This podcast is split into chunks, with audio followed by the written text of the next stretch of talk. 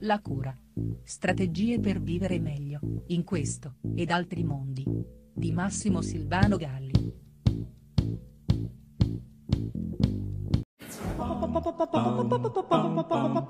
Il sopraggiungere della pandemia ha tutte le sembianze del trauma, un trauma collettivo che impone una riorganizzazione della realtà aprendoci a un nuovo mondo e mettendo in discussione il modo in cui eravamo abituati a vedere, cosa che può causare eh, angoscia e spaesamento.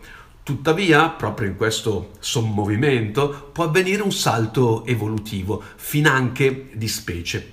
L'evidenza di tutte quelle esistenze che, affrontato un qualche tipo di trauma, ne escono fortificate, testimonia che ogni inciampo, se assunto come opportunità anziché come tragedia, prevede sempre, sempre una rinascita.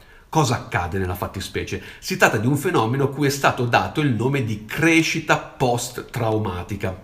L'inciampo, cioè affrontato, prevede infatti per essere superato un virtuoso azzeramento delle precedenti impostazioni, una rivisitazione di sé, scombina gli schemi assodati e magari obsoleti, richiama ad un surplus di creatività. Per questo, pur avendo eh, fatto volentieri a meno di questo virus, abbiamo oggi la grande opportunità di cambiare, di far diventare la caduta una risorsa preziosa. Eh, l'esperienza traumatica può rivelarsi dunque l'occasione per intraprendere un cammino completamente diverso, anzitutto rifiutando di imbrigliare la realtà nelle sole strettoie della ragione per riaprirsi ad un trasporto autentico e profondo con lo spirito, che non significa ovviamente assegnarsi a qualsivoglia culto o religione.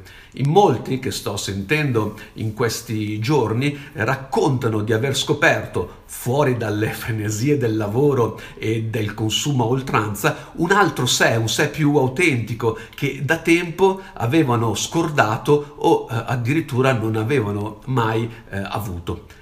Questa scoperta non va assolutamente buttata, ma dobbiamo combattere per proteggerla.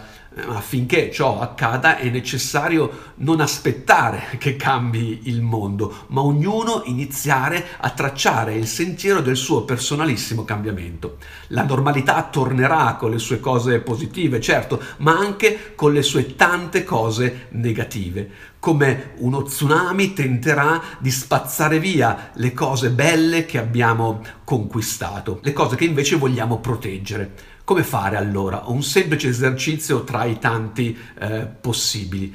Fate un elenco di ciò che sentite di aver appunto conquistato in questa clausura, in questa quarantena e per ogni voce assegnate eh, delle possibili azioni e strategie per mantenerlo, per non farlo fuggire via quando tutto questo sarà finito.